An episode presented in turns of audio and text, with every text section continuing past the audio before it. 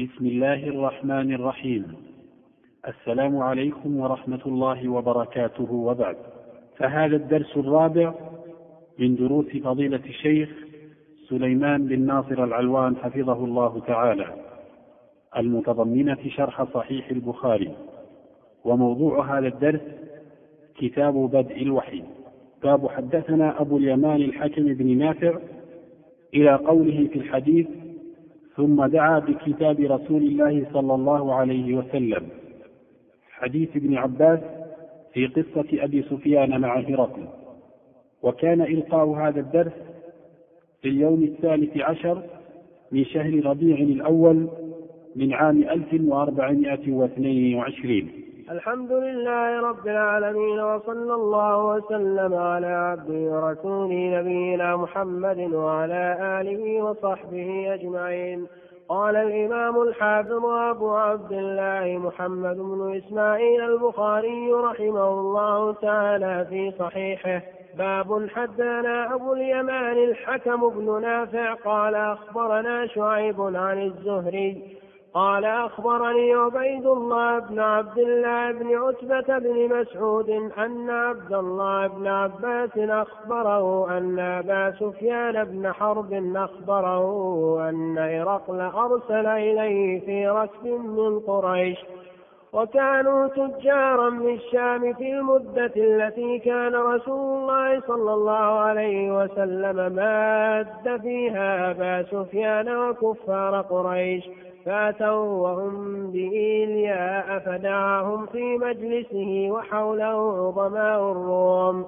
ثم دعاهم ودعا بترجمانه فقال أيكم أقرب نسبا لهذا الرجل الذي يزعم أنه نبي؟ فقال أبو سفيان فقلت أنا أقربهم نسبا.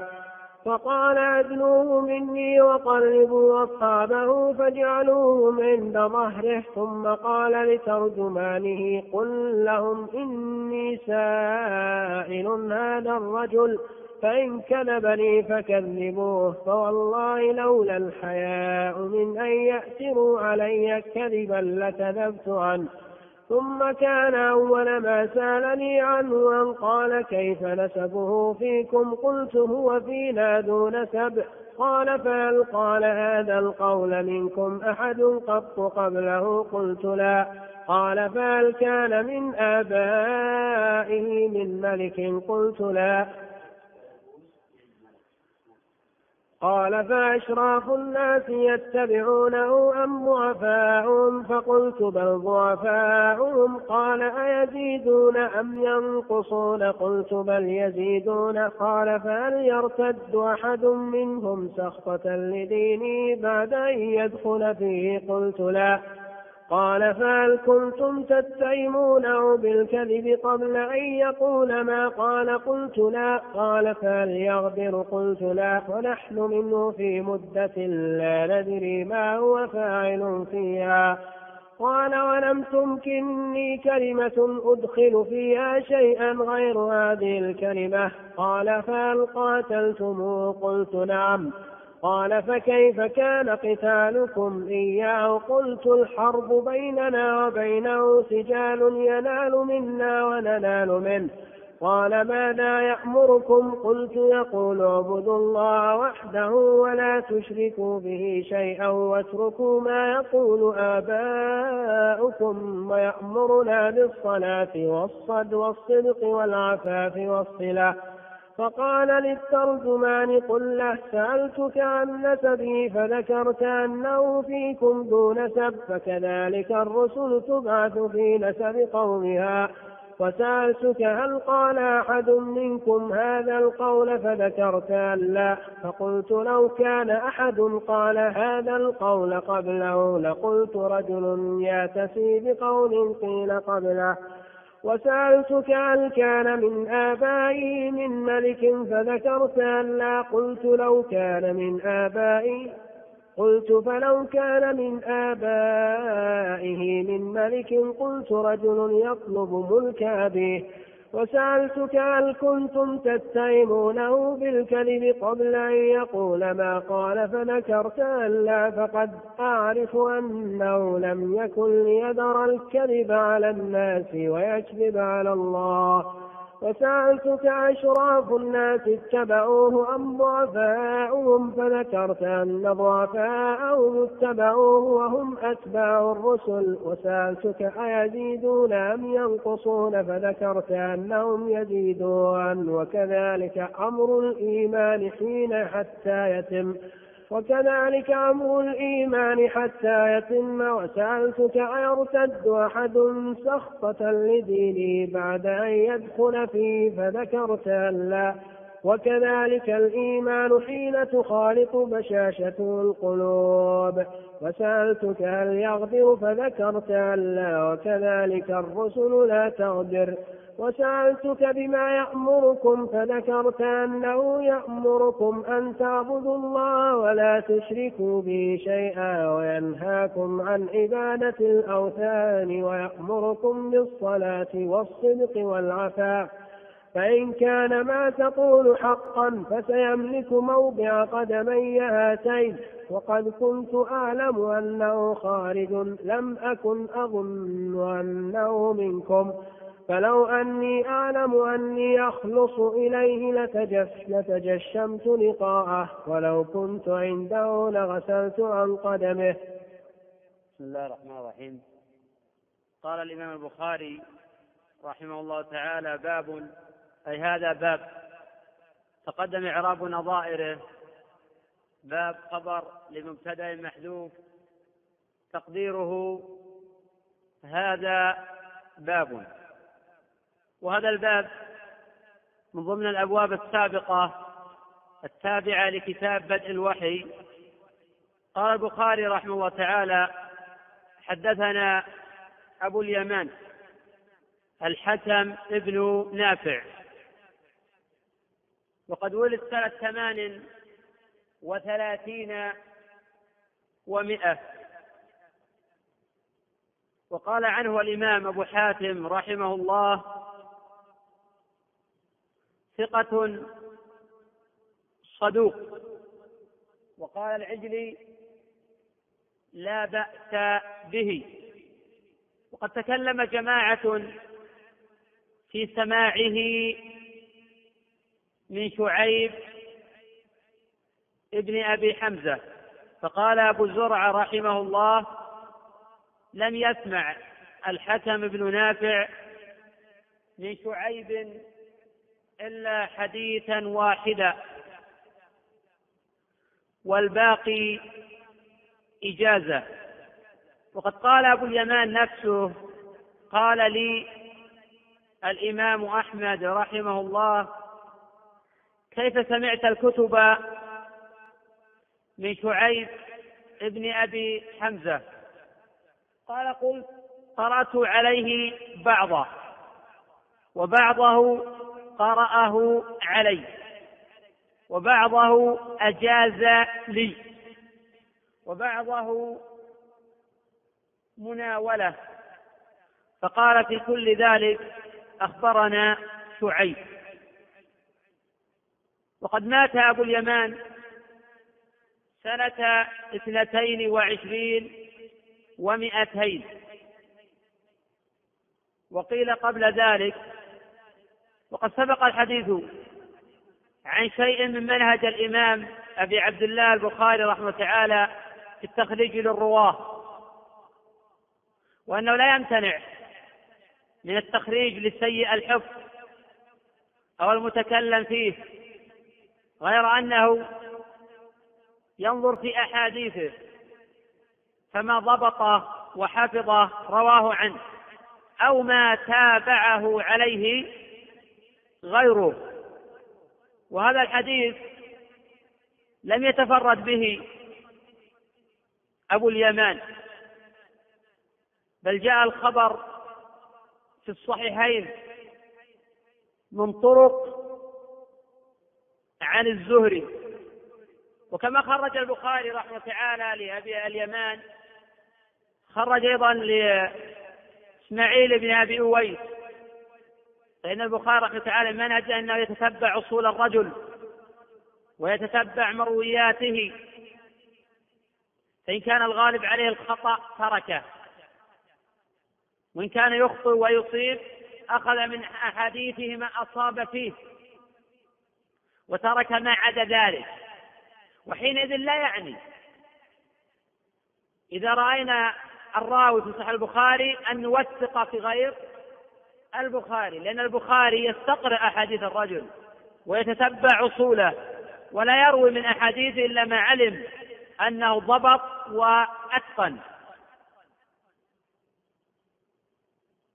على أنه قد يكون في بعض الأحايين على ما ذكر الحاكم رحمه الله تعالى حين تكلم على فليح بن سليمان قال ومما يقوي أمر الرجل تخريج الشيخين له. وهذا ليس بلازم من كل وجه. قد يكون هذا وقد يكون ما ذكرت قال أخبرنا شعيب. شعيب هو ابن أبي حمزة وهو ثقة ولا سيما في الزهري فهو من أوثق الناس في الزهري. وقد توفي سنة اثنتين أو ثلاث وستين ومئة. عن الزهري تقدم الحديث عن ولادته ووفاته. الأخ متى ولد الزهري؟ وقيل جيد. الأخ يقول ولد سنة خمسين. وقيل إحدى وخمسين. طيب متى توفي؟ متى توفي الزهري؟ ذكرته بالأمس. نعم. الأخ يقول ولد الزهري سنة خمسين أو إحدى وخمسين؟ هذا صحيح. ولد الزهري سنة خمسين أو إحدى وخمسين. وسمع من أنس ابن مالك وأكثر عنه ولم يسمع من غيره على الصحيح. نعم. متى توفي. نعم. توفي سنة أربع وعشرين ومائة على الصحيح. سنة أربع وعشرين ومائة على الصحيح. الزهري مما أجمع المحدثون على توثيقه. تابعي إمام ثقة ثبت قال أخبرني عبد الله بن عبد الله بن عتبة بن مسعود. تقدم في درس الأمس بأنه ولد في خلافة أمير المؤمنين عمر بن الخطاب رضي الله عنه. وقيل بعدها بقليل. وهو أحد الفقهاء السبعة. وتوفي سنة ثمان وتسعين. وقيل سنة تسع وتسعين. تحفظ الفقهاء السبعة.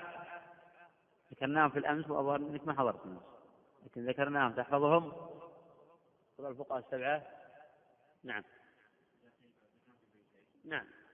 قد جمعوا في بيتين. يقين من في الفقه سبعة أبحر. روايتهم عن العلم ليست. تقول فقل هم عبيد الله. من هو عبيد الله هذا؟ نعم. ابن عبد الله بن عتبة بن مسعود عروة عروة من؟ عروة بن الزبير. قاسم. قاسم محمد. سعيد أبو بكر سليمان خالد. سعيد. سعيد بن سيد. أبو بكر أبو بكر عبد الرحمن بن الحارث بن هشام سليمان خارجة سليمان نعم لا سليمان خارجة سليمان خارجة الأعمش نعم صحيح؟ لا غير صحيح غلط. سليمان بن يسار خارجة ابن زيد بن ثابت اي نعم. متى توفي؟ عبيد الله قبل قليل ذكرته. ذكرته؟ نعم. سنة كم؟ 98 و 99 صحيح. أن عبد الله بن عباس تقدم الحديث عن أبا أحمد. متى ولد عبد الله بن عباس؟ ذكرته في الأمس. إذا كان العاد قريبا مناقشك إذا كان العاد بعيدا أذكره. نعم. قبل الهجرة ثلاث سنوات. في شعب بني هاشم؟ نعم. وتوفي سنة سبع أو ثمان وخمسين أو أربعين. لا لا هذا ولا هذا. كلاهما غلط. سبع أو ثمان أو ست ليس ثمان و سبع أو ست وستين. وقيل سنة ثمان وستين. أخبره أن أبا سفيان بن حرب أخبره أي بعدما أسلم أي بعدما أسلم. ففيه جازة تحمل الكافر. فإن أبا سفيان في هذه الفترة كان كافرا ولكن حين أسلم أخبر بقصته حين ذهب إلى هرقل ابن عباس. وفيه حرص ابن عباس رضي الله عنه على التعلم والبحث عما عند الآخرين. وطالب العلم الجاد يضم علم غيره إلى علمه. وكلما كان الإنسان أكثر علما وأعمق فهما وأبعد نظرا كلما حاول يطور نفسه ويستفيد عما ويستفيد من الآخرين في حياتهم وتجاربهم ويأخذ ما عندهم من العلم فيضيفه إلى علمه. لأن طلب العلم ليس له منتهى. قيل للإمام أحمد رحمه الله تعالى إلى متى تطلب العلم؟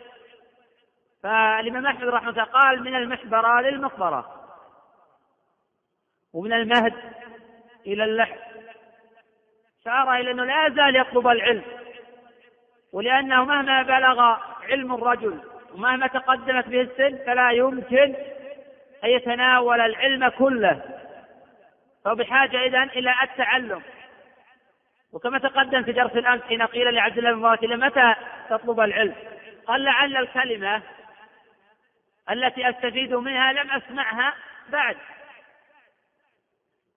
اصبر على مر الجفا من معلم فإن رسوب العلم في نفراته ومن لم يذق مر التعلم ساعة تجرع ذل الجهل طول حياته ومن فاته التعليم وقت شبابه فكبر عليه أربعا لوفاته وذات الفتى والله بالعلم والتقى إذا لم يكونا لا اعتبار لذاته. ومن المأثور عن ابن عباس في ذلك حين سئل بما نلت العلم قال بلسان سؤول وقلب عقول وبدن غير ملول. وهذا المعنى صحيحا وهو هذا المعنى صحيح وهو واقع حال ابن عباس غير أن الإسناد ضعيف. فلا يصح إسناده إلى ابن عباس. أن أبا سفيان أخبره اسم أبي سفيان صخر. صخر ابن حرب ابن أمية ابن عبد شمس ابن عبد مناف. يلتقي مع النبي صلى الله عليه وسلم غانم في الجد العاشر في العاشرة ولا الثاني عشر. لا في الأب أقل الرابع. يلتقي مع النبي صلى الله عليه وسلم في الأب الرابع. أن أبا سفيان بن حرب أخبر أن هرقل أرسل إليه في ركب من قريش. بلغ هرقلا أو بلغ هرقل أن أبا سفيان وجماعة معه في بلاده. وقد كان يسمع عن النبي صلى الله عليه وسلم فأحب أن يتعرف على أخباره من هؤلاء النفر. فدعا بهم. وذلك أنهم ذهبوا للتجارة. فدعا بهم وسألهم أسئلة. وسيأتي إن شاء الله تعالى الحديث عنها. قوله وكانوا تجارا بالشام بضم التاء وتشديد الجيم. ويجوز كسر التاء مع التخفيف. للشام يجوز همزه وترك الهمز. للشام يجوز الهمز وتركه. قوله في المدة التي كان رسول الله صلى الله عليه وسلم ماد فيها أبا سفيان وكفار قريش. أي مدة الصلح. وقد كان الصلح في السنة السادسة. وقيل إن مدته عشرة أعوام. وهذا رأي الجمهور. وقيل أربعة أعوام وهذا قول طائفة من أهل العلم. الصحيح الأول غير أن قريشا ومن معهم نقضوا العهد. وذلك في السنة الثامنة. فغزاهم رسول الله صلى الله عليه وسلم ودخل مكة. وبعد ذلك أسلم أبو سفيان وجماعة يسمون مسلمة الفتح. في هذه الفترة التي وقع فيها الصلح بين النبي صلى الله عليه وسلم وبين قريش ذهب أبو سفيان وطائفة معه إلى بلاد الشام من أجل التجارة والاكتساب. فسمع بهم هرقل فدعاهم وهم بإيليا يطلق على بيت المقدس فدعاهم في مجلسه. وحوله عظماء الروم عظماء جمع عظيم. والروم ينتسبون إلى النصرانية. وكانت الشام آنذاك بلاد نصارى. ثم دعاهم ودعا بترجمانه. أي ليترجم ما بينه وبينهم. لأنه لم يكن يتحدث باللغة العربية. وذلك ليأخذ يسمع منهم ويسمعهم. فقال أيكم أقرب نسبا بهذا الرجل الذي يزعم أنه نبي؟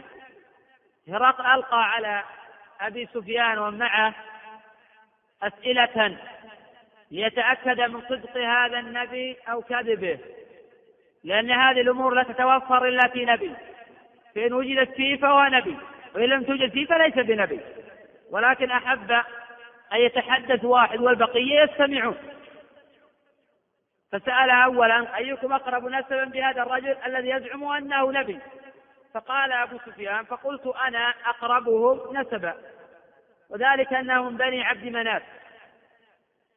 وعبد مناف هو الأب الرابع للنبي صلى الله عليه وسلم. وهو الأب الرابع أيضا لأبي سفيان.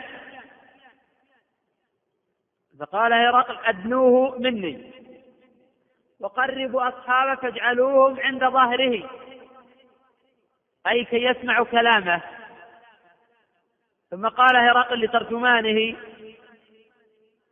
قل لهم إني سائل هذا الرجل. فإن كذبني فكذبوه. ولو كذب أبو سفيان ما كذبوه. وكان بمقدور أبي سفيان أن يكذب. ويعلم علم اليقين أنه لن يكذبه أحد من الحاضرين.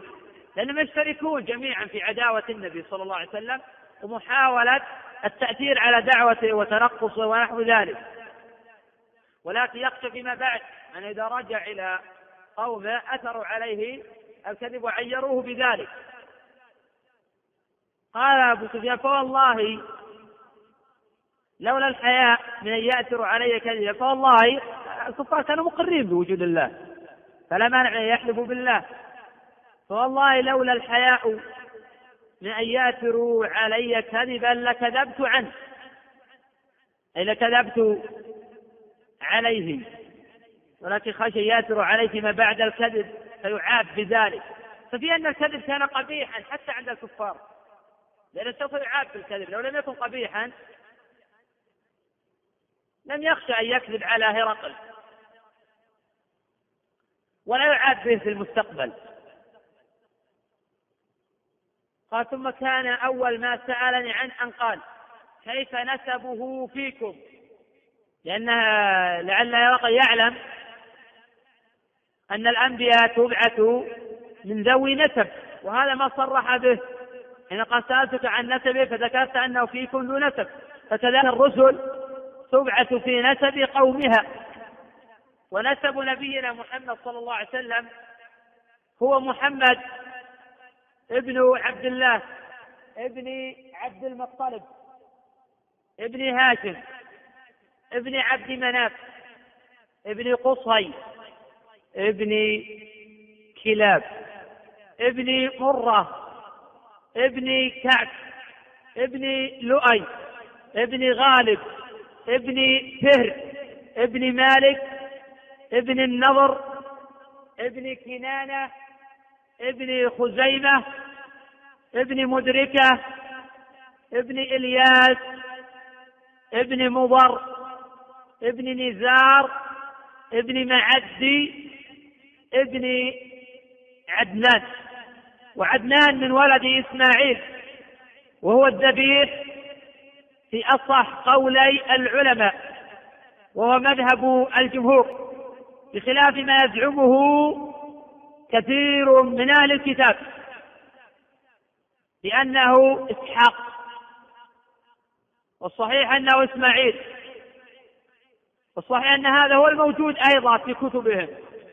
إلا ما حرفوا وبدلوا. ومن الغريب أن يقول بعض أهل العلم بأن الذبيح هو إسحاق.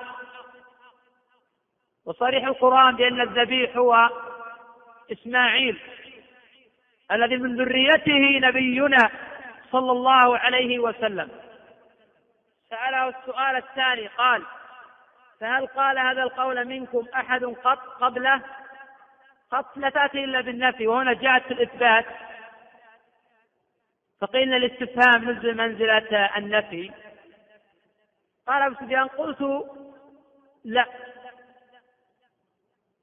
وهذه أسئلة ملك عاقل؟ وهذه أسئلة ملك عاقل؟ يحسن السؤال. ولعل السبب في ذلك ما قرأه وعلمه في كتب أهل الكتاب من صفات هذا النبي. ثم قال له فهل كان من آبائه من ملك؟ حيث قال انه يطلب ملك آبائه وأجداده. قال أبو سفيان قلت لا. قال فأشراف الناس يتبعونه أم ضعفاؤهم؟ فقلت بل ضعفاؤهم. أي في الأكثر. وإلا من أتباعه جماعة من أشراف الناس وكبرائهم. كأبي بكر وعمر وحمزة وجماعة.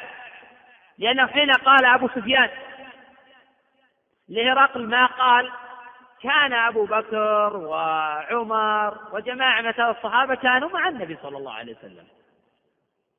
ولكن عبر عن الأكثر. قال أيزيدون أم ينقصون؟ قال أبو سفيان بل يزيدون. ولا يزال الإسلام يزيد.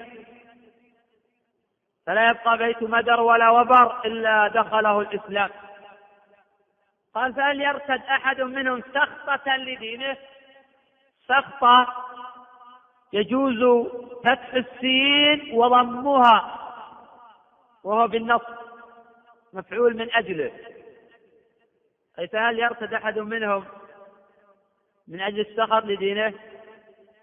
وأعرب حالا. بعد أن يدخل فيه قلت لا. هنا سأل يعني هل يرتد أحد من سقطة ولم يقل هل يرتد أحد منهم عن دينه. في من يرتد لأطماع دنيوية كما ارتد عن الدين ابن جحش. فأخزاه الله وأبعده. لكن لم يرتد سقطة لهذا الدين. لأن هذا الدين دين عظيم دين رب العالمين. أخرج العباد من عبادة العباد إلى عبادة رب العباد. ومن جور أهل الطغيان إلى عدل الإسلام. سوى بين الذكر والأنثى والحر والعبد والشريف والوضيع. وأعطى كل ذي حق حقه. قال فهل كنتم تتهمونه بالكذب قبل أن يقول ما قال؟ قلت لا. لم يكن النبي صلى الله عليه وسلم يكذب. حتى قبل النبوة لم يكن صلى الله عليه وسلم يكذب. ولم يكن يتهمونه بالكذب بل كان الصدق شعارة والتقى دثارة. إذا ينبغي أن نتخلق وأن نتحلى بصفات نبينا صلى الله عليه وسلم بحيث نصدق فلا يأثر عنا أهل الفساد والدغل الكذب. فيكون هذا حائلا بيننا وبينهم في قبول الدعوة وقبول الحق. قال ثاني يغدر. النبي صلى الله عليه وسلم عن الغدر قال ولا تغدروا. حرم مثل الغدر حتى مع الكفار. قلت لا. قال ونحن منه في مدة لا ندري ما هو فاعل فيها. قال ولم تمكنني كلمة.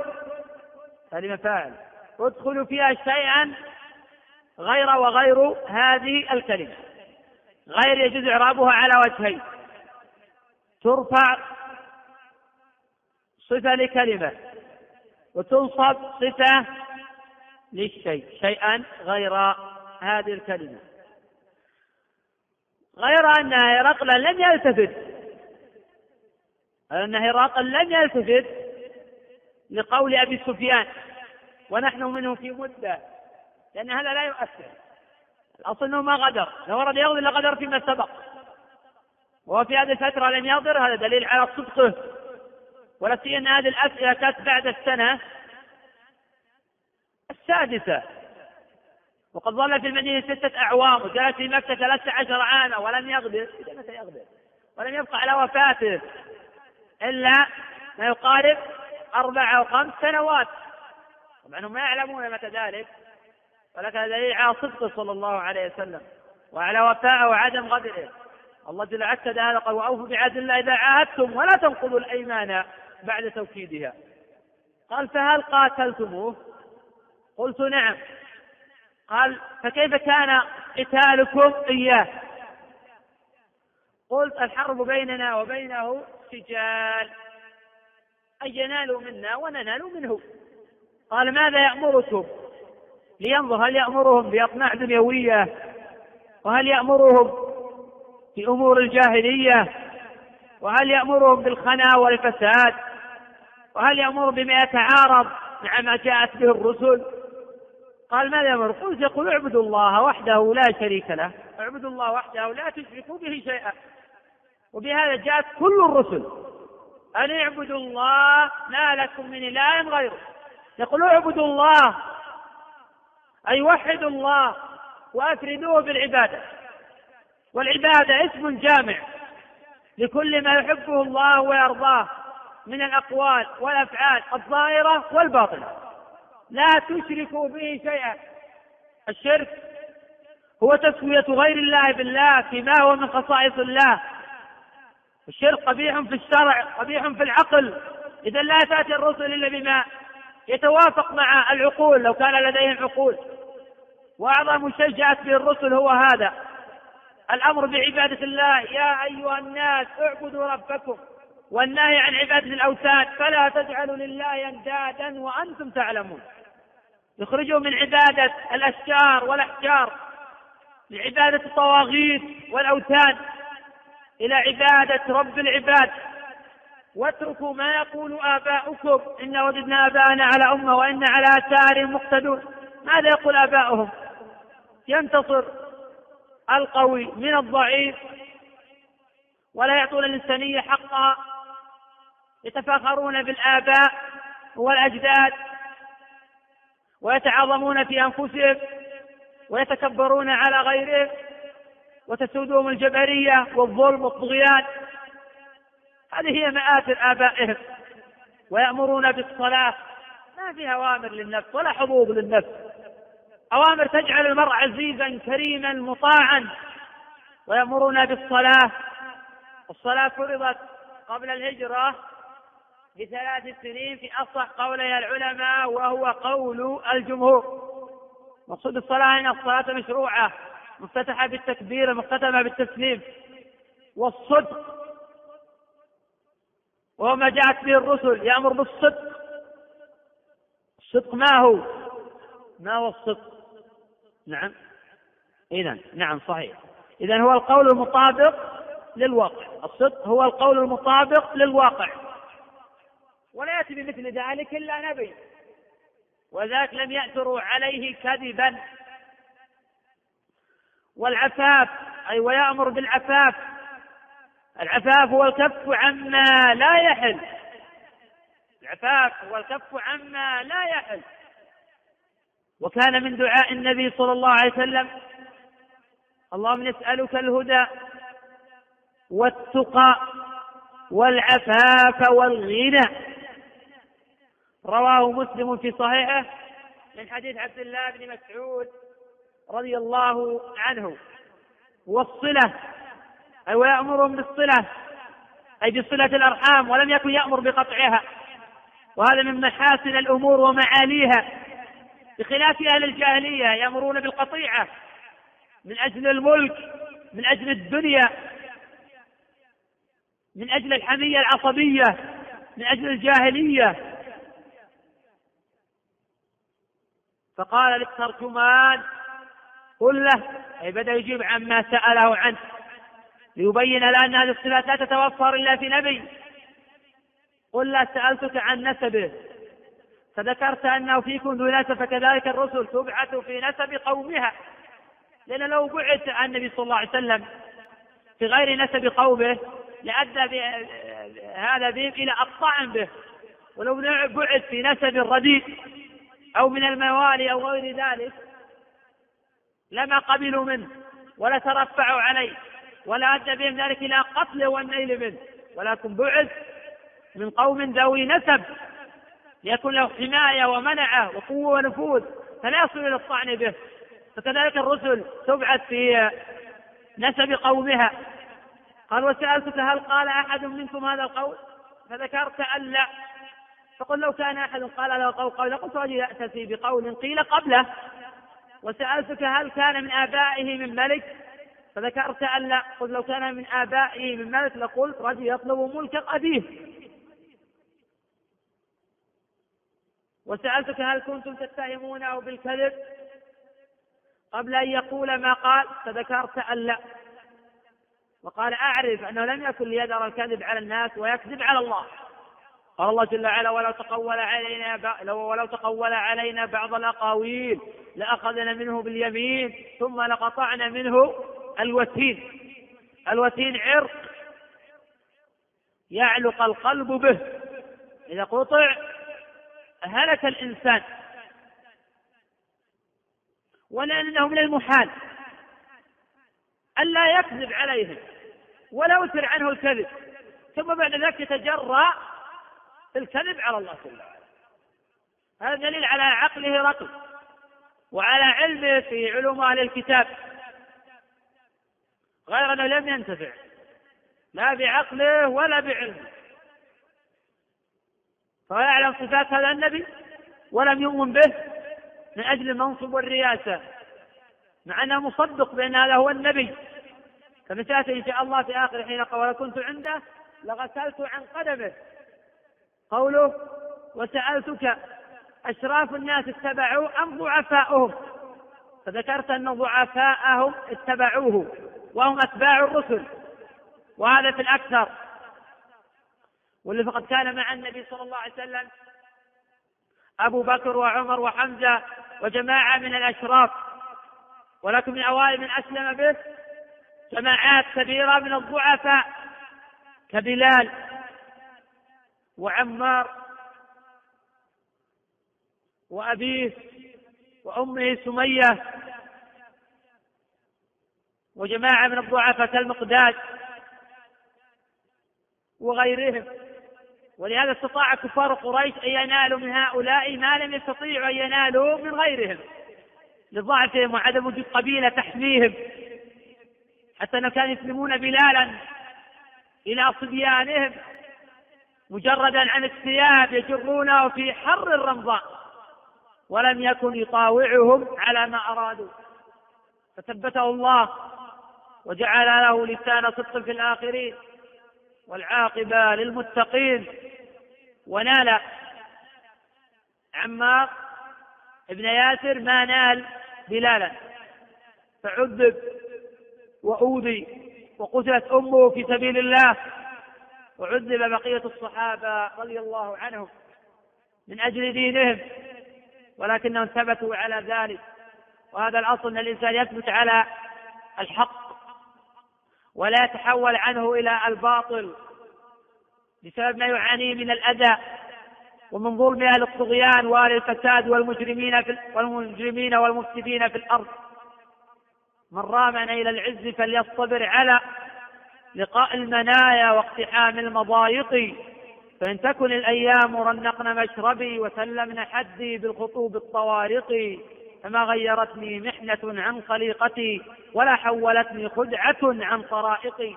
لكنني باق على ما يسرني ويغضب أعدائي ويرضي أصادقي.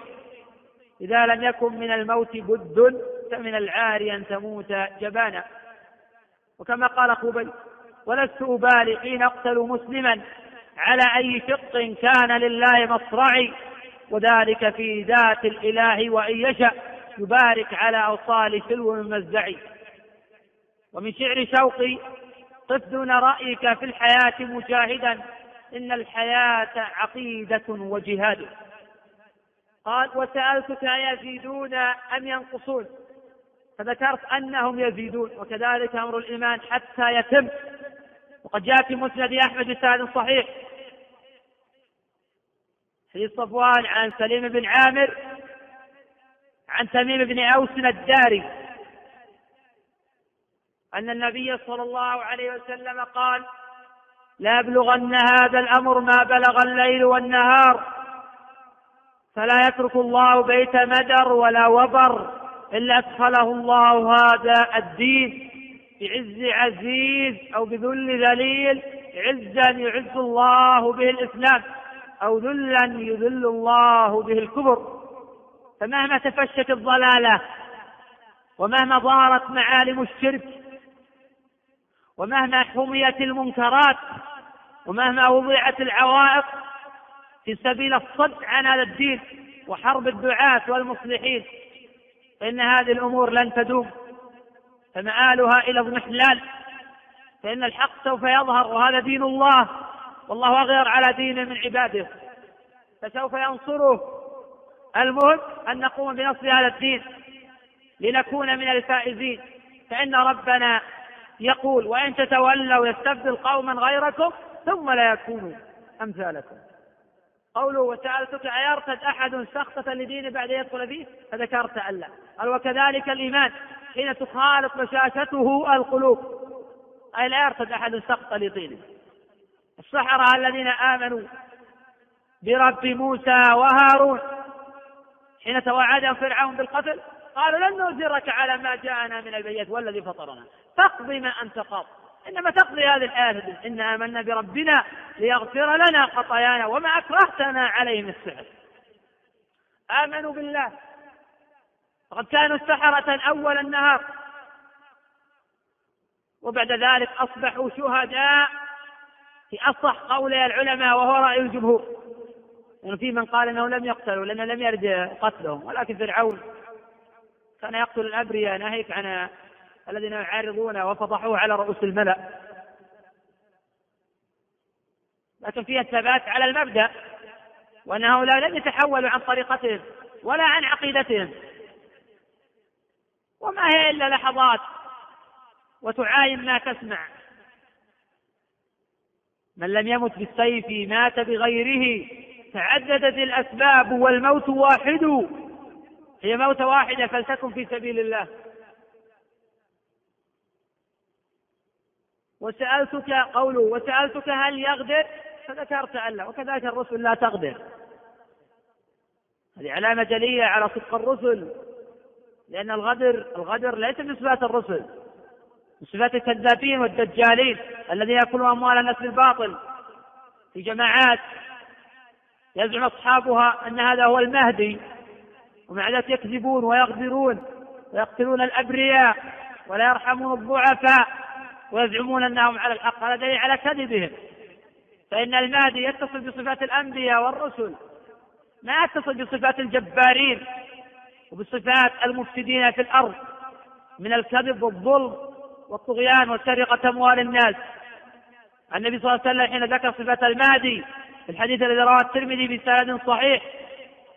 حديث عاصم بن نجود عن زر عن عبد الله يقول صلى الله عليه وسلم لو لم يبقى من الدنيا إلا يوم واحد لطول الله هذا اليوم حتى يبعث الله رجلا من أمتي يواطئ اسمه اسمي واسم أبي اسم أبي يملأ الأرض قسطا وعدلا. بعدما ملئت ظلما وجورا.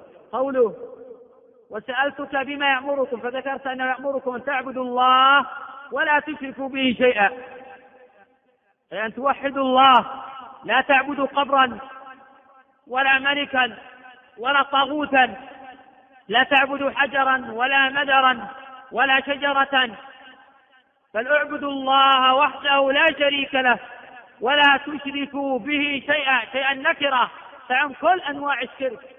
وينهاكم عن عبادة الأوثان ويأمركم بالصلاة والصدق والعفاف فإن كان ما تقول حقا.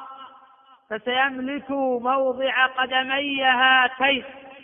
وقد كنت أعلم أنه خارج لكن لم أكن أظن أنه منكم ولكن الأصل أنه يحصل له اليقين بعد ذلك لأن هذه الصفات لا تتوفر إلا في نبي وفي رسول من رب العالمين. لأنه لو كان كاذبا ويزعم أن الله أوحى إليه لانتقم الله منه وأخزاه وجعل نكالا للآخرين. ولكن الله أيده وبعث معه المعجزات والعلامات الواضحات والدلالات البينات التي ما يؤمن على مثلها البشر. يقول هرقل فلو أعلم أني أخلص إليه لتجشمت لقاءه ولو كنت عند لغسلت عن قدمه. إقرار غير أن الإقرار لا ينفع. في ذلك الرد على الجامية وغلاة المرجئة والأشاعرة. من يقول بأن الإيمان هو الإقرار أو من يقول بأن الإمام الإيمان هو المعرفة. فإن هرقل يعرف ولم ينتفع بمعرفته. لأنه من الضروري الاتباع فإن الإمام قول وعمل. قول القلب واللسان وعمل القلب واللسان والجوارح. أبو طالب كان مقرا بالنبي صلى الله عليه وسلم. وكان يذب عنه ويحميه. كما قال الله جل وعلا وهم ينهون عنه وينهون عنه. وهم ينهون عن أذيته وينهون عن اتباعه. وكان أبو طالب يقول لقد علمت بأن دين محمد من خير ديان البرية دينا لولا الملامة وإحذار مثبة لوجدتني سمحا بذاك مبينا. وكان يقول والله لن يصل إليك بجمعهم حتى أوسد تحت التراب دفينا ولم ينفعه ذلك. ولم يكن ينفعه ذلك. نعلان يغلي منهما دماغه نسأل الله السلامة والعافية. وهو أخف أهل النار عذابا. ففعله النبي صلى الله عليه وسلم فخفف عنه العذاب. نغلان نعلان يغلي منهما دماغه. إذا من الضروري الاتباع. في هذا الحديث دلالة واضحة في الرد على ولاة الجهمية والمرجئة والأشاعرة.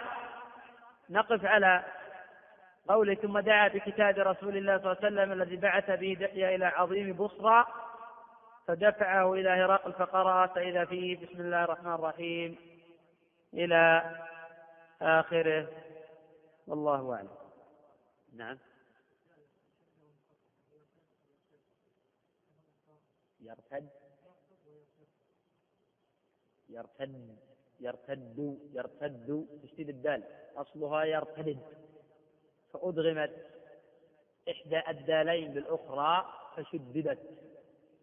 وكذلك في الحديث مادة. مد يمد مدا. يمدد مادد. فأدغمت إحدى الدالين بالأخرى فشددت ماد فيها أبا سفيان. وكفار قريش. نعم؟ نعم. ليس عن المعنى اللغوي يعني. نعم؟ فأي معنيين؟ أي معنيين تريد؟ يرتد. يقال فلان ارتد عن دينه إذا انقلب على عقبه واعتاض عن الحق بالضلال. تتحول عن الإسلام إلى اليهودية أو إلى النصرانية. وقد يسمى آه، عموما الارتداد هو الانتقال من شيء إلى آخر. والآخر ماذا يريد؟ نعم. يرتدي يعني يلبس ونحو ذلك. اي نعم هل يرتد المقصود اللي ما فسرته أنا. يرتد عن دينه أي ينقلب ويبتعد عن الإسلام إلى اليهودية أو إلى النصرانيه سخطة لهذا الدين؟ قال لا. هذا الذي يريد. نعم. نعم. لا لا يتكلم عن موجود في الحديث. نعم. نعم. لا المهدي يدعو إلى الحق. المهدي يدعو إلى الحق. وهو متصف بصفات الأنبياء والرسل بالصفات التي جاءت بها الشريعة. الغراء لا يكذب ولا يغدر. فالمهدي يدعو إلى ما دعا إليه الرسل من الأمر بعبادة الله ومن آه، إقامة العدل في البلاد. وهو له صفات معلومة اسمه محمد ووالد عبد الله ومن صميم قريش من سلالة علي بن أبي طالب رضي الله عنه. وله صفات معروفة. ونعم بعد ذلك إذا ظهر دعا إلى الحق وصفات تنبئ عنه. نعم. اي نعم هو يكون هو خليفة الله في الأرض. اي نعم من الضروري نعم. ضروري يجتمعون الناس على رجل واحد يسوسهم على الحق عوضا عن الاختلاف الموجود والتفرق المذموم. يجتمعون على رجل واحد يدعوهم إلى الله والبعد عما يغضب الله. نعم. صدوق. عاصم بن يزيد صدوق. وأنا عبرت في الحديث الساقط صحيح مع أنه جاء من رواية عاصم لكثرة الشواذ والأحاديث الواردة في المهدي. ولأن ابا عيسى وجماعة قد صححوا هذا الخبر. وبالنسبة لعاصم مختلف فيه في, في من تكلم فيه لسوء حفظه وفي من قال عنه صدوق في من قال عنه من الثقة في من قال عنه من الثقة في القراءات. وأما في الحديث الذي يدل الصحيح أنه صدوق. صحيح أنه صدوق. قد قال البزار رحمه الله أعلم واحد من العلم تركه وقد صحح له أبو عيسى وابن خزيمة وحبان وحاتم وجماعة ووثقه آخرون وتكلم فيه أيضا طائفة من أهل العلم. والتعامل مع الصدوق قد نقول إذا لم يتفرد بأصل ولم يأتي ينكر عليه أن حديثه مقبول. إذا تفرد بأصل إذا تفرد بأصل أو خالف غيره ففي حديثه نظر. وعاصم لم يتفرد بأصل. لأن الأحاديث الوارده في الماضي كثيرة. حتى قال بعض العلم بلغت مبلغ التواتر. وقد ذكر ابن القيم رحمه الله تعالى شيئا من هذا في المنار المنيف وحكى عن غير الاجماع على صحة الأحاديث الواردة في آه، المهدي. ولو فرضنا بأن نتفرد بأصل فقد صحح له آه، وصح هذا الحديث جمع غفير من أهل العلم. فهذا يدل على أن للحديث أصلا. نعم. يأتي إن شاء الله. ما, ما استكملنا الحديث إلى الآن. يأتي إن شاء الله ذكر مناسبة الحديث الباب. الحديث طويل والوقت يتقدم بنا وإن شاء الله غدا نكمل شرح الحديث ونذكر مناسبتها للترجمة. نعم. نعم. هنا في آخر الحديث يتبين ما آمن. ورقة آمن بالنبي صلى الله عليه وسلم وصدق بالنبي صلى الله عليه وسلم ووعد النبي بالنصر. أما هنا حين عرض الإسلام على قوم هل لكم في الفلاح والرشد وأن يثبت ملك فتبايع عن الحاص وحيصة الحمر بعد ذلك أردت أن أختبر غيرتكم فبقي على الكفر. على التصديق فقط هنا. المقولة هنا تدعي على التصديق لكن بعد ذلك تبين أنه آمن. نعم. ممكن يجيبك إن شاء الله بعد أسئلة الأخوان. نحب أن تكون الأسئلة محصورة فيما يتعلق بالدرس وفيما يتعلق بالدرس يجيب عنه بعد أسئلة الأخوان نعم. والله الأحاديث الواردة يصلح الله في ليلة في في أسانيد نظر وعلى فرض صحتها بمعنى ليس المعنى أنه كان يعني مجرما أو منحرفا أو فاسقا أو ظالما أو معتديا فأصلحه الله في ليلة. المعنى أنه آه، يلهم الدعوة إلى الحق في, في, في ليلة ولا كان من الأصل كان كان متصفا بصفات أهل الإسلام. وعنده من العلم ما يكفيه في سبيل الدعوة والإرشاد لكن يتهيأ في ليلة إلى دعوة الناس و مخاطبة بما أمر الله به وجمع الناس على رجل واحد نعم آمن بلسانه وبقلبه هذا ممكن لكن الاتباع فلا بد يتوفر فيه شروط الإسلام. يؤمن بلسانه ويتبع بقلبه وعمله. الإيمان تقدم قوله وعمل. قول القلب واللسان وعمل القلب واللسان والجوارح. إذا اختل شيء من ذلك لم يكن الرجل مسلما. نعم. لأنه أن يكون تقول حقا دلالة على أن ما جاء به هو الصدق. ولم يقل ما جاء هذا ما جاءت به الرسل أو تصديق هو أشار إشارة إلى أن هذا هو الحق. قال ما تقول حقا؟ فسوف نملك موضع قدمي. فهذا واضح آه، جدا آه، أنه آه، قد صدق بقوله وأن هذا ما جاءت به الرسل وأن هذا ما علمه من كتب أهل الكتاب. أن الرسل تأمر بعبادة الله وحده لا شريك له. في دلالة أيضا أن الإنسان قد يعرف الحق ولا يتبعه. قد يعرف الحق ولا يتبعه ومن أوضح الدلائل في ذلك إبليس عرف الحق ولم يتبعه. يكفي هذا. بسم الله الرحمن الرحيم. السلام عليكم ورحمة الله وبركاته وبعد. فهذا الدرس الخامس من دروس فضيلة الشيخ سليمان بن ناصر العلوان حفظه الله تعالى. المتضمنة شرح صحيح البخاري. وموضوع هذا الدرس كتاب بدء الوحي. تكملة لحديث ابن عباس من قوله في الحديث ثم دعا بكتاب رسول الله صلى الله عليه وسلم إلى آخر الحديث وهو آخر حديث من كتاب بدء الوحي. وكان إلقاء هذا الدرس في اليوم الرابع عشر من شهر ربيع الأول من عام 1422 قال الإمام الحافظ أبو عبد الله محمد بن إسماعيل البخاري رحمه الله تعالى في صحيحه تكملة لحديث ابن عباس ثم دعا بكتاب رسول الله صلى الله عليه وسلم الذي بعث به دحية إلى عظيم بصرى فدفعه إلى هرقل فقرأه فإذا فيه بسم الله الرحمن الرحيم. من محمد عبد الله ورسوله إلى هرقل عظيم الروم. سلام على من اتبع الهدى. أما بعد فإني أدعوك بدعاية الإسلام. أسلم تسلم. أسلم يؤتك الله أجرك مرتين. فإن توليت فإن عليك اسم الأريسيين ويا أهل الكتاب تعالوا إلى كلمة سواء بيننا وبينكم ألا نعبد إلا الله ولا نشرك به شيئا. ولا يتخذ بعضنا بعضا أربابا من دون الله. فإن تولوا فقولوا اشهدوا بأننا مسلمون. قال أبو سفيان فلما قال ما قال وفرغ من قراءة الكتاب كثر عنده الصخب وارتفعت الأصوات وأخرجنا. فقلت لأصحابي حين أخرجنا لقد أمر أمر ابن أبي كبشة إنه يخافه ملك بني الأصفر. فما زلت موقنا أنه سيظهر حتى أدخل الله علي الإسلام.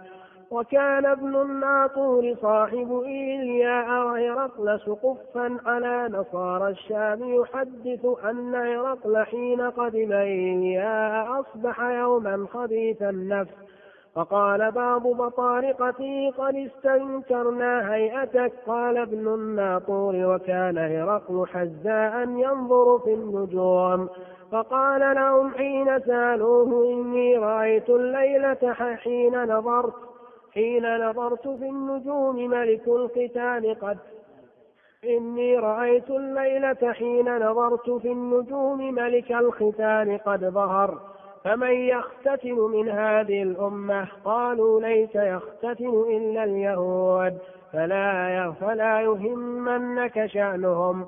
واكتب إلى مدائن ملكك فيقتلوا من فيهم من اليهود فبينما هم على أمرهم أتي هرقل برجل أرسل به ملك غسان يخبر عن خبر رسول الله صلى الله عليه وسلم.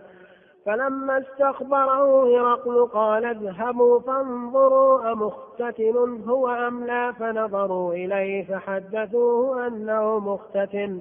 فسأله عن العرب فقال هم يختتنون فقال هرقل هذا ملك هذه الأمة قد ظهر ثم كتب هرقل إلى صاحب له برومية وكان نظيره في العلم وسار هرقل إلى حمص فلم يرم حمص حتى أتاه كتاب من صاحبه يوافق رأي هرقل على خروج النبي صلى الله عليه وسلم وأنه نبي.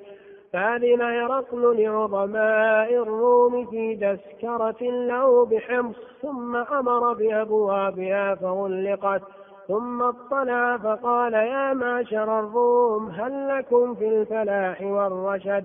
وأن يثبت ملككم فتبايعوا هذا النبي فحاصوا حيصة حمر الوحش إلى الأبواب فوجدوها قد غلقت فلما رأى هرقل نفرتهم وأيس من الإيمان قال ردوهم علي وقال إني قلت مقالتي آنفا أختبر بها شدتكم على دينكم فقد رأيت فسجدوا له ورضوا عنه فكان ذلك آخر شأن هرقل رواه صالح بن كيسان ويونس ومعمر عن الزهري.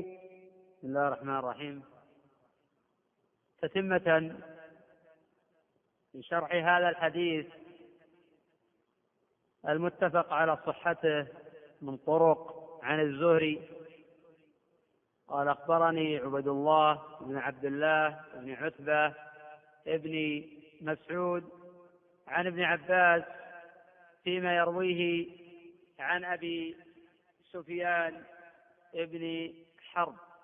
تقدم قول هرقل فإن كان ما تقول حقا يخاطب أبا سفيان أي من كلامك وجوابك على أسئلتي لأن يحتمل أن يكون قد كذب عليه وإن كان هذا بعيدا.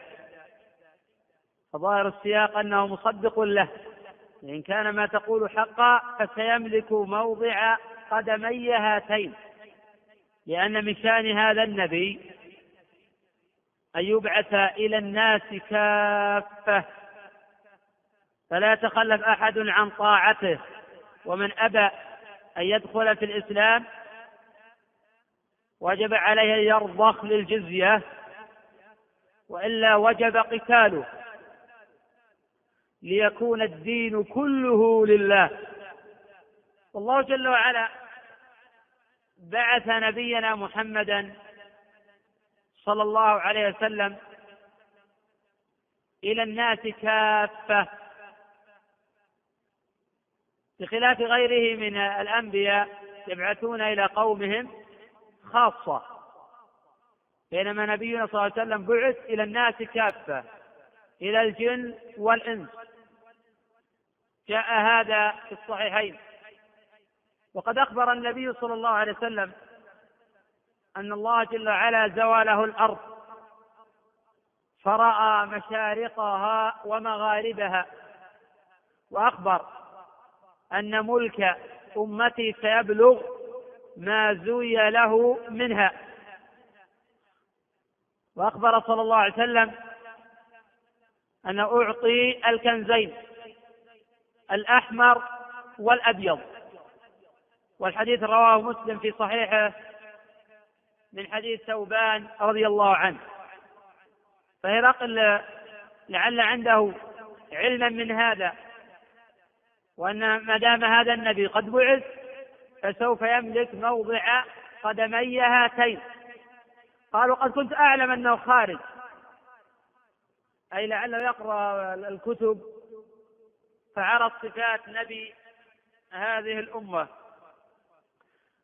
ولم أكن أظن أنه منكم أي من قريش فلو أني أعلم أني أخلص أي أصل إليه لتجشمت لقاءه أي لتكلفت. ولو كنت عنده لغسلت عن قدمه. لكنه شح بالملك ورغب في الرياسة فآثرهما على الإسلام. فخسر الدنيا والآخرة.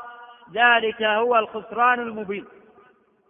قوله ثم دعا بكتاب رسول الله صلى الله عليه وسلم. قال أبو سفيان ثم دعا أي هرقل بكتاب رسول الله صلى الله عليه وسلم الذي بعث بدحية وهو ابن خليفة الكلبي صحابي جليل إلى عظيم بصرى بضم الموحدة ويجوز فتحها على رأي جماعة والأشهر الأول.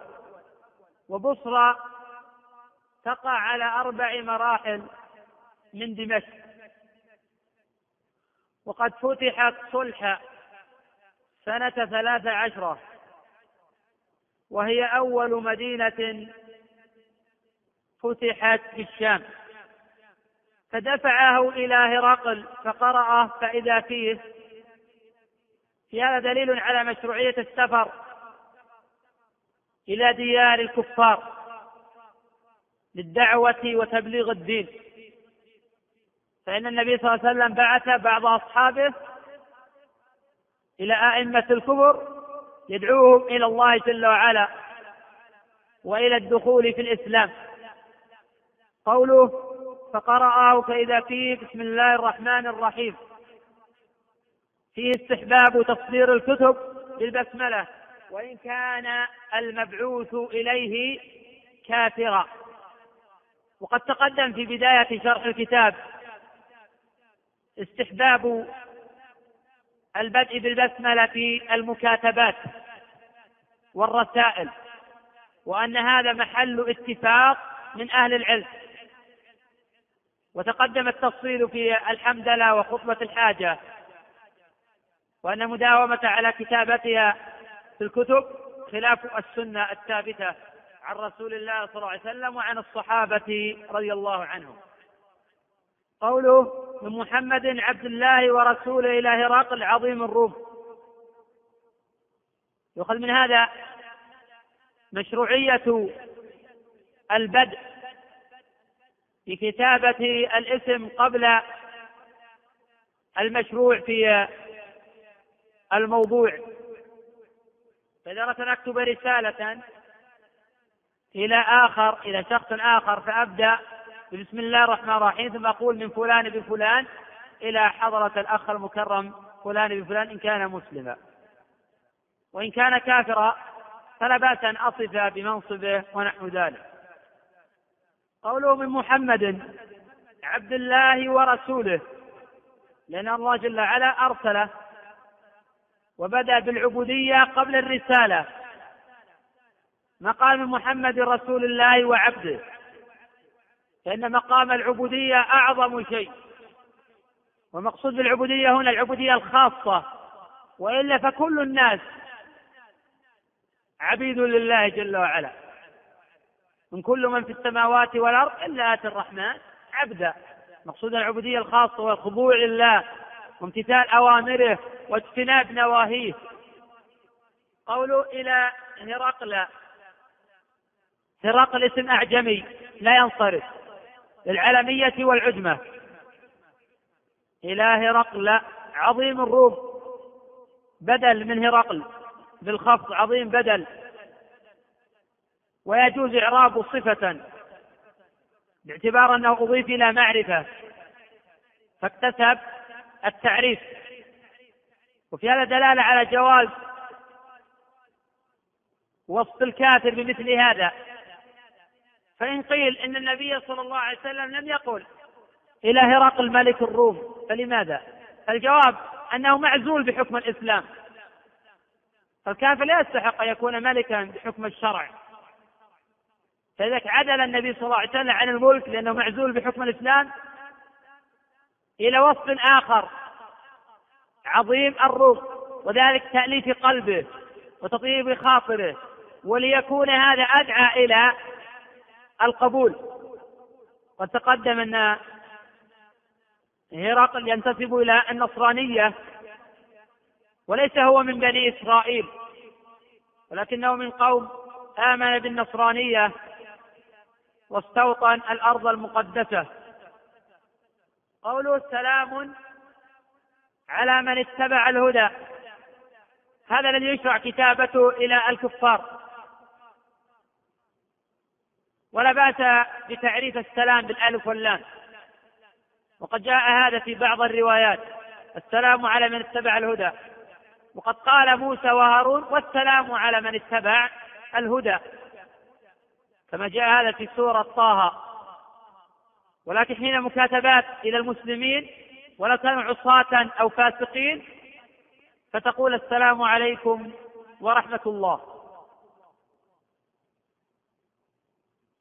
وإن شئت فزد وبركاته. وحين تمر على قوم أخلاق من المسلمين والكافرين فتقول أيضا السلام عليكم ورحمة الله وبركاته. إذا يجب الاقتصار في هذه الجملة السلام على من اتبع الهدى حين السلام على الكفار الخلص ومن قال لمسلم السلام على من اتبع الهدى فلا يستحق إجابة ويأتم بهذا الصنيع لأنه قد خالف السنة المتواترة عن رسول الله صلى الله عليه وسلم. واستعمل الأساليب التي يخاطب بها الكفار فخاطب بها المسلمين. فصار عاصيا بفعله فلا يستحق جوابا ويأتم بذلك. قوله أما بعد أما أي مهما يكن بشيء بعد. وبعد بالضم. لأنها قطعت عن الإضافة مع نية المضاف إليه. أما بعد فإني هذا قول أكثر أهل اللغة, اللغة. يؤتى بالفاء بعد أما بعد. وقد اشترطه بعض النحاة. فلما ذهب جماعة من أهل اللغة إلى أنه لا بأس بذكر الكلام بدون الفاء. واستدلوا على ذلك ببعض الأحاديث الواردة عن النبي صلى الله عليه وسلم. ولولا الإتيان بالفاء لأنه هو الأكثر في لغة العرب. فإني أدعوك بدعاية الإسلام. أي بالكلمة الداعية إلى الإسلام. وهي شهادة أن لا إله إلا الله. وشهادة أن محمدا رسول الله. أسلم تسلم. أسلم. لله رب العالمين. بالنطق بالشهادتين. تسلم من عذاب النار. ومن القتال. فإنه إن لم يسلم ولم يخضع لدفع الجزية فسوف تجهز له جيوش لا طاقة له بها. يتمنون الموت كما يتمنى الحياة. والإسلام يعلو ولا يعلى. أسلم يؤتك الله أجرك مرتين. أسلم لله رب العالمين. يؤتك الله أجرك مرتين. قل باعتبار أنه آمن بالنصرانية ثم آمن بالإسلام. وقل باعتبار أن الأجر الأول لأنه آمن بالله والأجر الثاني لأنه لو آمن لآمن معه قومه. فيأخذ أجرهم. فإن توليت أي دعاه إلى الإسلام وبين له الأجر المترتب على الدخول في الإسلام. لكن بعد ذلك بين له ما يترتب على الإعراض ليكون في ذلك ترغيب وترهيب. فإن توليت فإن عليك إثم الأريسيين أي فإن عليك إثمك وإثم الأريسيين. أي الفلاحين وهم أهل مملكته. لأنه حينئذ يصبح رسول ضلالة.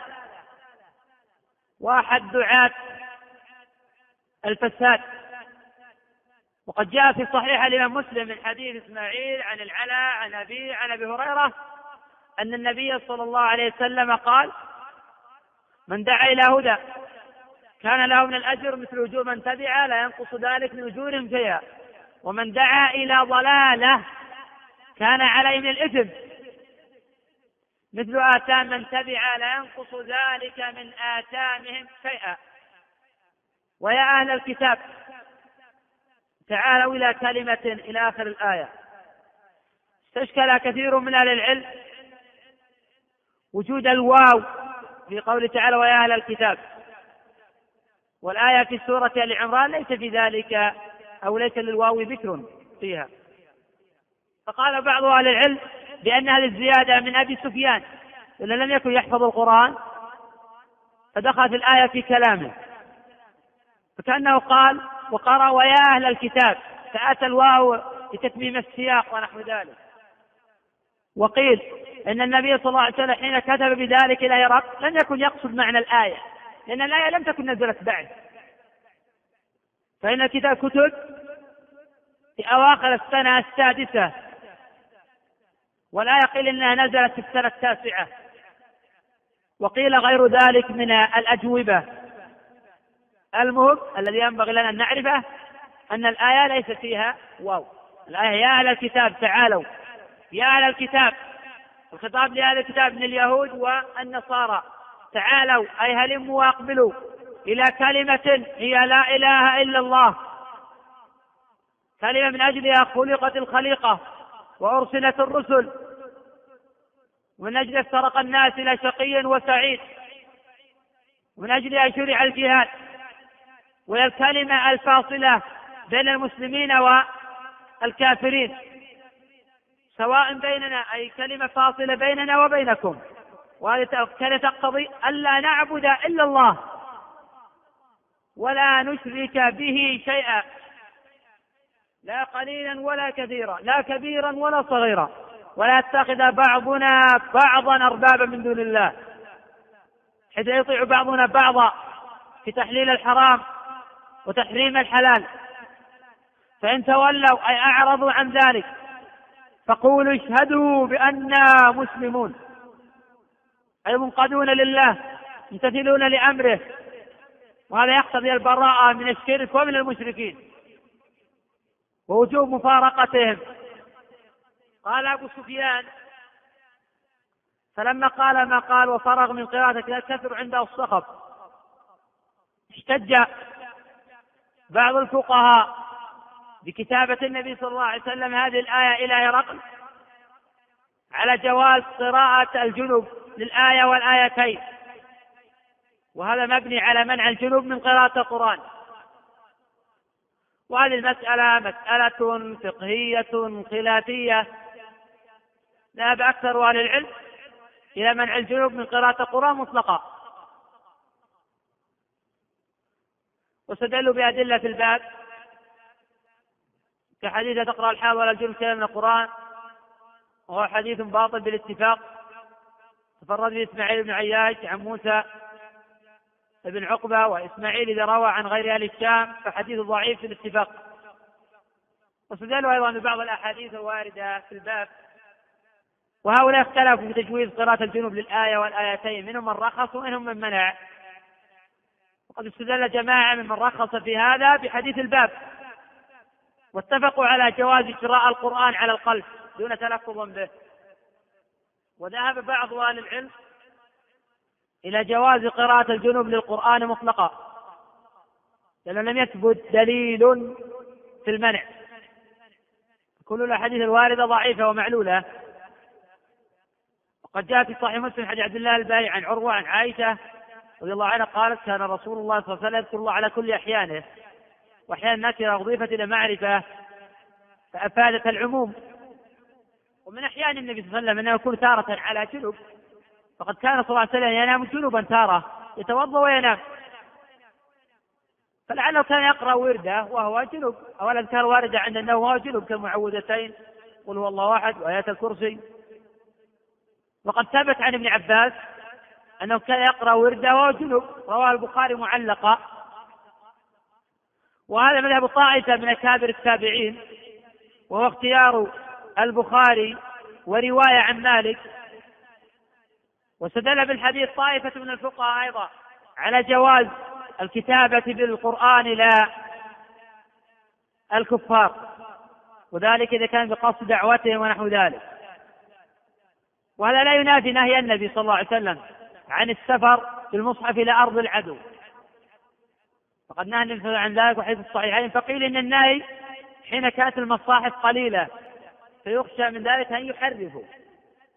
أما حين كثرت المصاحف فلا بأس بذلك. وقيل إن النهي على عمومه ولكن لا بأس بإرساله من أجل المصلحة والحاجة. وعلى كل الحديث في إرسال الآية والآيتين ليس في إرسال المصحف. الحديث صريح في جواز إرسال الآية والآيتين. وفي الحديث دلالة أيضا على جواز قراءة الكافر للآية والآيتين. الصحيح أيضا في هذه القضية أنه لا بأس بإعطاء المصحف للكافر إذا رجي إسلامه حيث يقرأ ويطلع وينظر فيما جاءت به الرسل فيما تكلم الله به فيما أوحى به إلى عبده لعل الله أن يهديه. ولا بأس أن يقرأه ويحتفظ به من أجل الدعوة ونحو ذلك. ولأنه لم يرد دليل بالمنع. فإذا جازت الآية والآيتين جاز رسالة القرآن كله. وهذا كله مبني على أن النبي صلى الله عليه وسلم حين كتب إليه كتب بالآية. فقد تقدم أن النبي صلى الله عليه وسلم لم يقصد الآية وإنما أنزل الله جل وعلا قرآن يوافق ما تكلم به النبي صلى الله عليه وسلم. ولأن الآية قيل نزل سنة تسع وهذا وقع في السنة الثالثة وفي أواخر السنة السادسة. قال أبو سفيان فلما قال ما قال وفرغ من قراءة الكتاب كثر عنده الصخب. أي الضجيج وارتفعت الأصوات. قال أبو سفيان وأخرجنا. ولعل ارتفاع الأصوات بسبب هذا الكتاب حيث يعترض كثير منهم على ما جاء به. وكان كل شخص يتكلم ويعبر عن نفسه. قال فأخرجنا. فقلت لأصحابي حين أخرجنا. قال أبو سفيان لأصحابه ومن معه من المشركين. لقد أمر أي عظم أمر فاعل. ابن أبي كبشة. وهو أحد أجداد النبي صلى الله عليه وسلم. ينسبون النبي صلى الله عليه وسلم إليه لأنه ذهب إلى الشام فتنصر. فرجع إلى قريش بدين غير دينهم. فيعيرون النبي صلى الله عليه وسلم به وأنه أتى بشيء يغاير دين قريش كما فعل جده من قبل. فلكن ينسبونه يقولون ابن أبي كبشة. ولكن شتان بين ما جاء به أبو كبشة وما جاء به نبينا صلى الله عليه وسلم. جاء نبينا صلى الله عليه وسلم بالدين الحق وبما يدل عليه العقل وبما يرشد إليه النظر. جاء بصلاح الدين والدنيا وبصلاح الدارين. قال أبو سفيان إنه يخافه ملك بني الأصفر. أي ملك الروم؟ نعم نصر نبينا صلى الله عليه وسلم بالرعب مسيرة شهر. يخافه ملك بني الأصفر ويخاف كسرى ويخافه كل رجل على وجه الأرض. قال أبو سفيان فما زلت موقنا أنه سيظهر هذا النبي وتعلو كلمته ويظهر دينه لأنه الحق قال حتى أدخل الله علي الإسلام. وذلك بعد الفتح. أدخل الله عليه الإسلام وذلك بعد الفتح. بعد السنة الثامنة. والفتح وقع في السنة الثامنة. وقد كان أبو سفيان من دهاة العرب. ومن أهل الراء والشرف. وفي درس الأمس تقدم أنه يلتقي مع النبي صلى الله عليه وسلم في الأب الرابع. أعطنا النسب. صخر بن حرب ابن أمية ابن عبد شمس ابن عبد مناف. إذا حرب الأول وابن أمية الثاني وابن عبد شمس الثالث بن عبد مناف الرابع.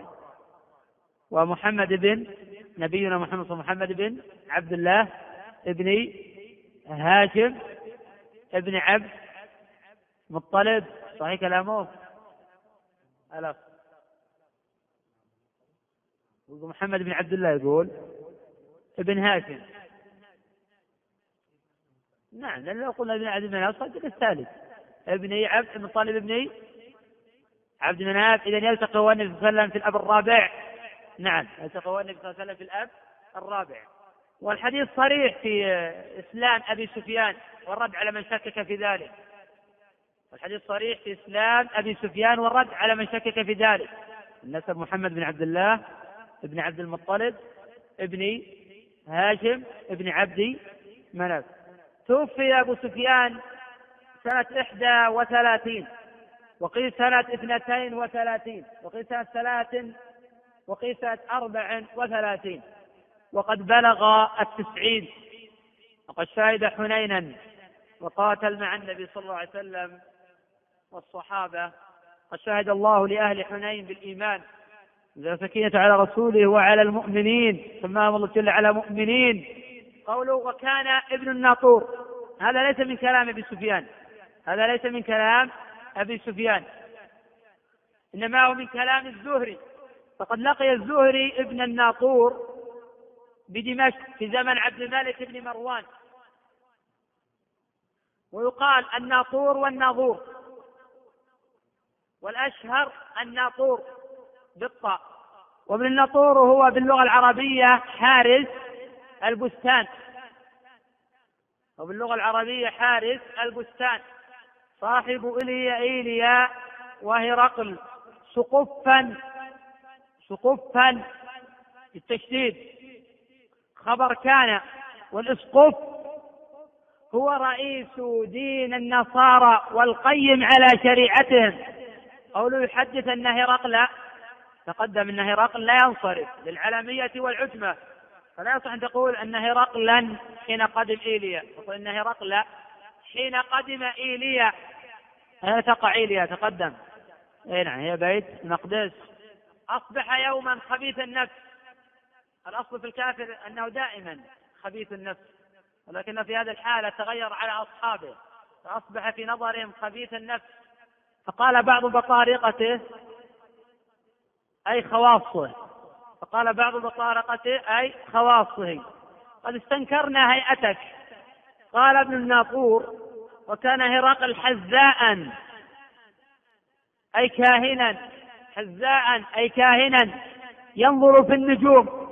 أي يدعي الكهانة عن طريق الشياطين أو عن طريق النظر في النجوم. والتخرص في ذلك.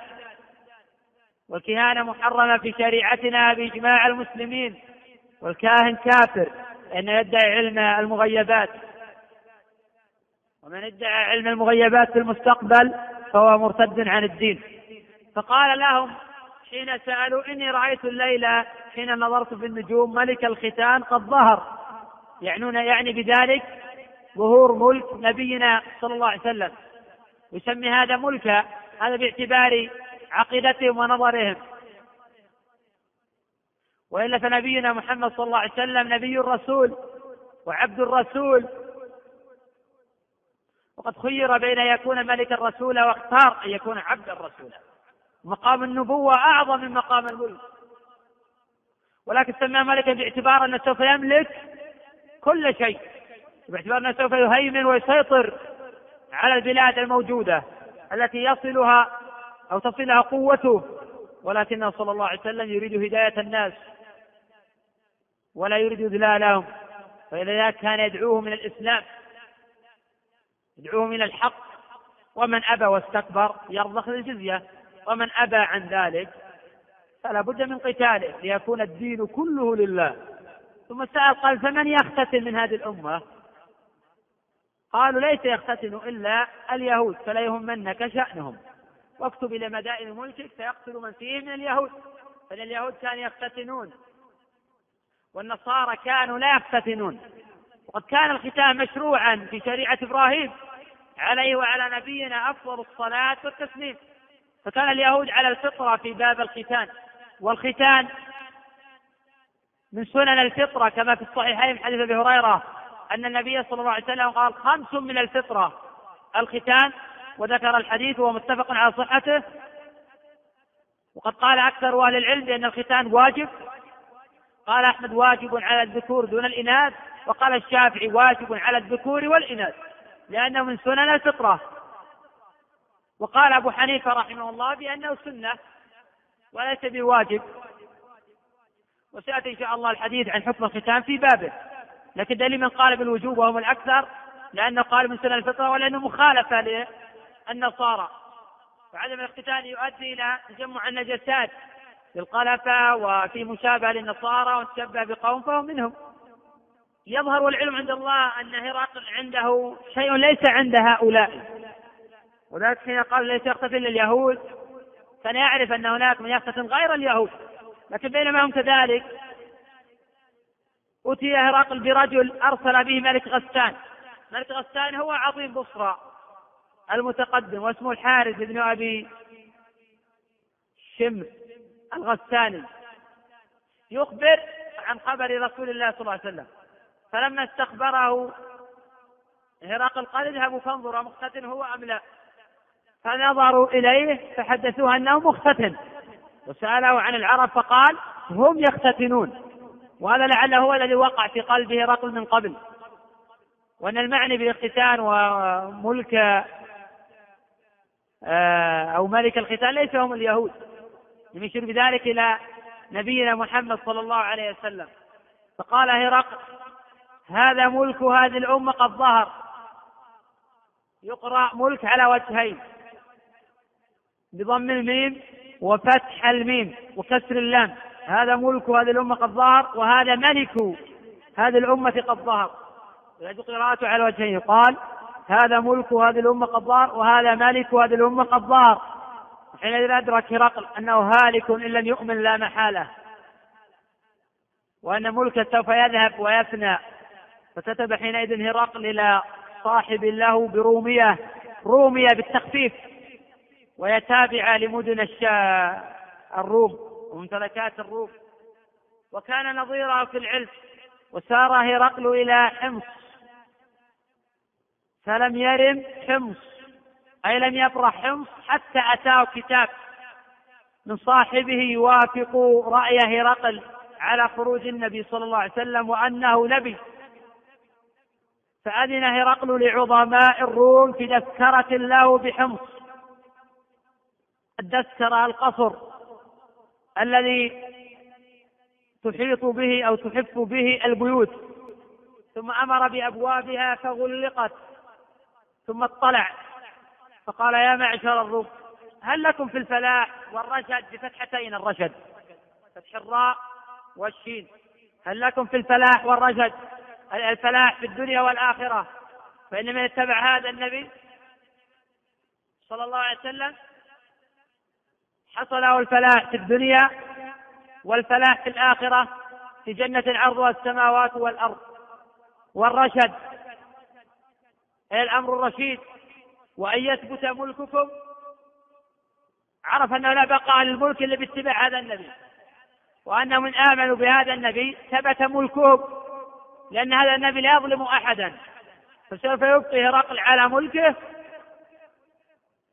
ما دام مسلما ويبقى على عظمته. قوله فتبايع هذا النبي.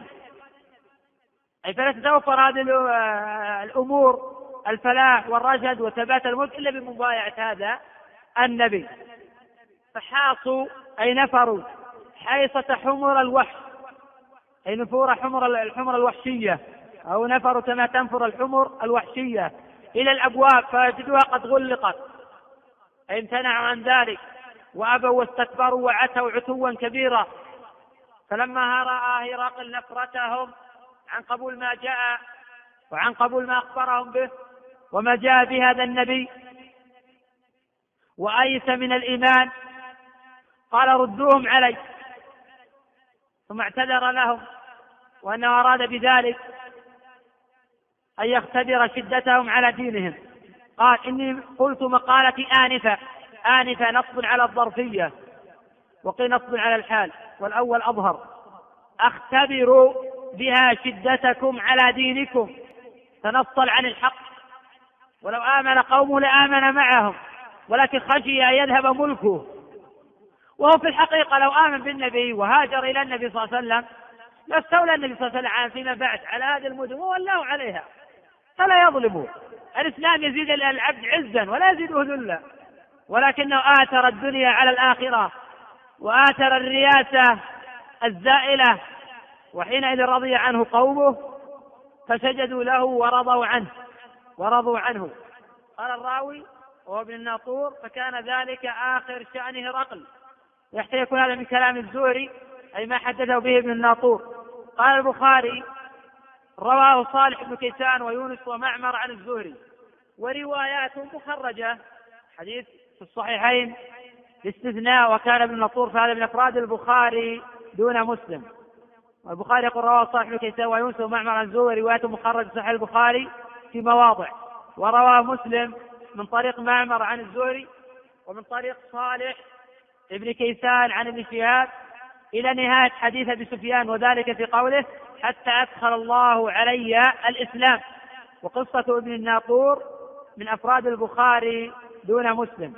وهي عن الزهري كما سبق قال لقيت ابن الناقور بدمشق في زمن عبد الملك ابن مروان. ومناسبة الحديث للترجمة أن هذه الأوصاف المذكورة في الحديث هي أوصاف من يوحى إليه وقد جاء بها الرسول صلى الله عليه وسلم وأمر بتبليغها وهذا من الوحي. قال تعالى إن هو إلا وحي يوحى. ويدل على ذلك الآية المكتوبة إلى هرقل فهي دالة على أن الله أوحى إلى نبينا محمد صلى الله عليه وسلم. والحديث عظيم المنفعة كثير الفوائد في دروس وعبر. وفي آخر دلالة أنه لا عزة ولا تمكين في الأرض ولا بقاء للملك ولا لتزعم الرئاسة إلا باتباع هذا الدين. قال الله جل وعلا وعد الله الذين آمنوا منكم وعملوا الصالحات ليستخلفنهم في الأرض كما استخلف الذين من قبلهم وليمكنن لهم دينهم الذي ارتضى لهم وليبدلنهم من بعد خوفهم أمنا. يعبدونني لا يشركون بي شيئا. فمن عبد الله ووحده ونشر العدل بين الرعية وانتصر للضعيف من القوي كان هذا سببا في بقاء ملكه. ومن نشر الفساد في الأرض وأقام مقامه أو أقام الظلم مقام العدل واقتص من الضعيف دون القوي. كان هذا سببا لذهاب ملكه ولزوال سلطانه. وكما تدين تدان والإسلام يعلو ولا يعلى. وبهذا يكون قد انتهى كتاب بدء الوحي. نتناول إن شاء الله تعالى في الدرس القادم كتاب الإيمان. والله أعلم. لكن ما دعاهم لذلك قال هرقل قال أحد من هذه المقالة قبلها يعني ادعى النبوة والرسالة. قالوا لا. أما أبو كبشة ما ادعى النبوة للرسالة إنما فقط تنصر كورقة بن نوفل لكن عيروه باعتبار أنه أتى بدين يخالف دين قريش وهو عبادة الأوثان. دين قريش عبادة الأوثان. واضح؟ نعم. لا ما في دلالة لأنه واضح جدا من السياق. حين قال حين نظرت نجوم ملك الختان قد ظهر. طبعا الشياطين تعين على الأمور الماضية. والختان قد ظهر في الأمة وانتشر.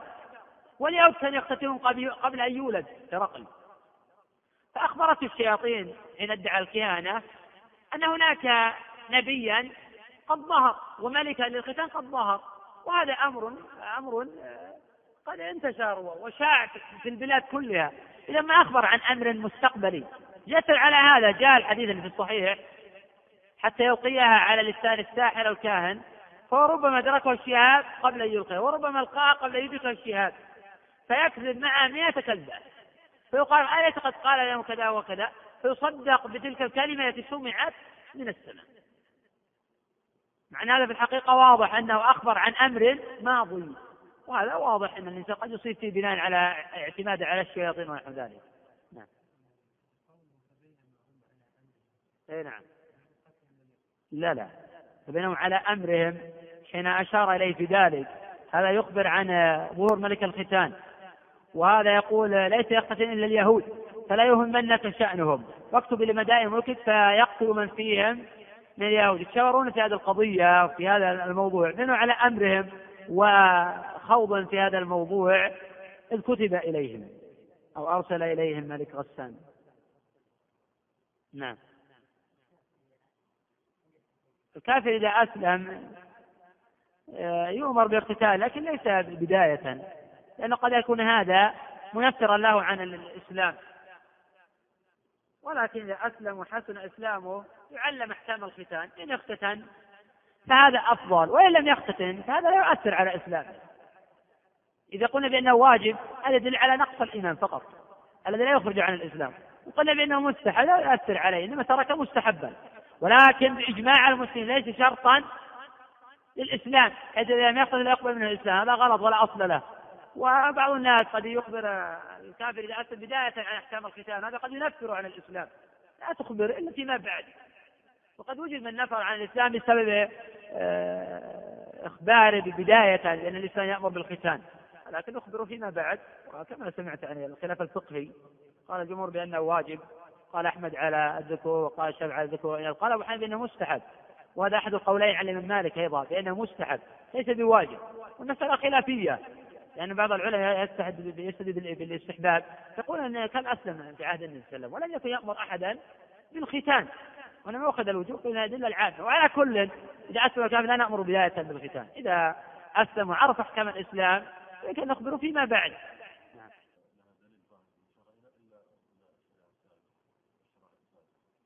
شرع من كان قبلنا شرع لنا على قول العلماء. خلافية فإن شرع من كان قبلنا ليس شرعا لنا. لأن شرعنا كافي ومهيمن على كل الشرائع السابقة.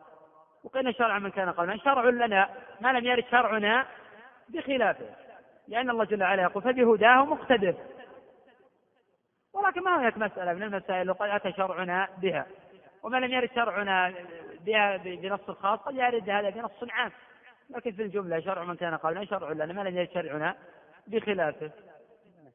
لا, لا الأخ يقول ما حكم من قابل للاختتام تشبه باليهود. نقول أن آه، اليهود تلقوا عن نبي الله موسى. يعني ينتسبون إليه وينتمون إليه. وهم قد غيروا لا شك في ذلك وبدلوا. فالنسبة صارت بعد ذلك ظلما وزورا. لو كان المؤمنين حقا بنبي الله موسى لآمنوا بعيسى. والنصارى كمؤمنين بالله حقا بعيسى لآمنوا بنبينا محمد. صلى الله عليه وسلم لأن نبي الله عيسى قد أخبر عن نبينا محمد مبشرا برسول يأتي من بعد اسمه أحمد. لكن فلما جاء بذلك قال سحر مبين. أبوا واستكبروا وعتوا عتوا كبيرا. ونبي الله موسى تلقاه من الأنبياء قبله. وأوحي إليه بذلك وشرع له ذلك. فهذا شرع لنبي الله إبراهيم. فبهداه مقتده فنحن نقتدي بنبينا محمد صلى الله عليه وسلم وهو شرع لكل الأنبياء. وليس فعل كذا تشبها باليهود لأن اليهود لا يخصون بذلك. وهذا مما جاءت به الرسل. نعم. يعني نقول أن الختام مشروع في كل الشرائع. نعم. الفقهاء مختلفون في حكم مس المصحف من الحدث الأصغر.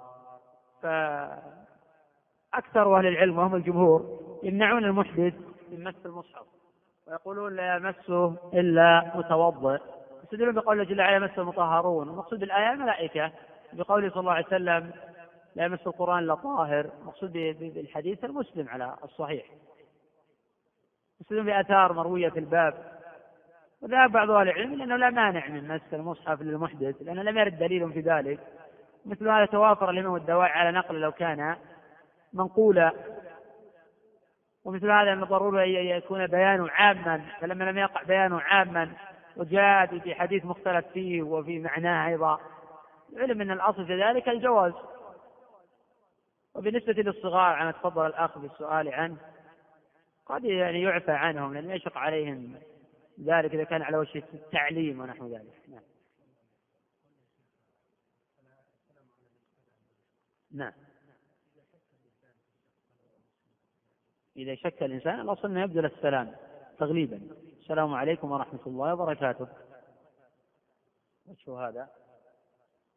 هو لا بأس بذلك. هو يعني قرأ عليها الآية ولا لا بأس بذلك أن القرآن يترجم بالمعنى. إذا وثق من المترجم يعني كيف حينئذ يفهم الكافر والأعجمي أن القرآن وما جاءت به الرسل؟ نظر نترجم له. فالترجمة ليست لفظية. حتى يقال هذا لفظ كلام الله أو هذا اللفظ هو, هو الذي تكلم الله جل وعلا به. إنما هذا المعنى. لأن لا يمكن ترجمة القرآن لفظيا لأن الحروف الأعجمية أقل من الحروف العربية. لذلك هنا ترجم له المعنى ترجم المعنى لا حرج في ذلك. ترجم له المعنى كذا والمعنى كذا إذا وثق من المترجم. يترجم بدقة وعلى الوجه المطلوب بعد مراجعة التفاسير وكلام أهل العلم. ونحو ذلك لأن بعض المترجمين يترجم بالمعنى الذي آه، يدل عليه اللغة لكن المعنى الصحيح من الآية ليس كذلك أو على معنى دل عليه مثل عرف الناس والمقصود من الآية غير غير المعنى هذا ينبغي الاحتراز من ذلك والتثبت ان إذا نترجم القرآن للعجم كي يعوا ويفهموا ونحو ذلك.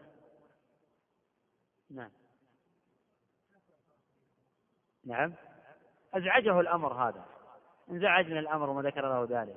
حين طبعا لما قال لكم في الفلاح والرشد ويثبت ملككم في البيع هذا النزحاص وحيصة الحمر. سواء انزعج من هذا الموضوع هو أراد أن يدعوهم إلى الإسلام وكي يؤمنوا وكي يتبعوا هذا النبي وقرأ عليهم الكتاب. فرأى منهم النفرة واختلفت الأصوات وارتفعت ونحو ذلك.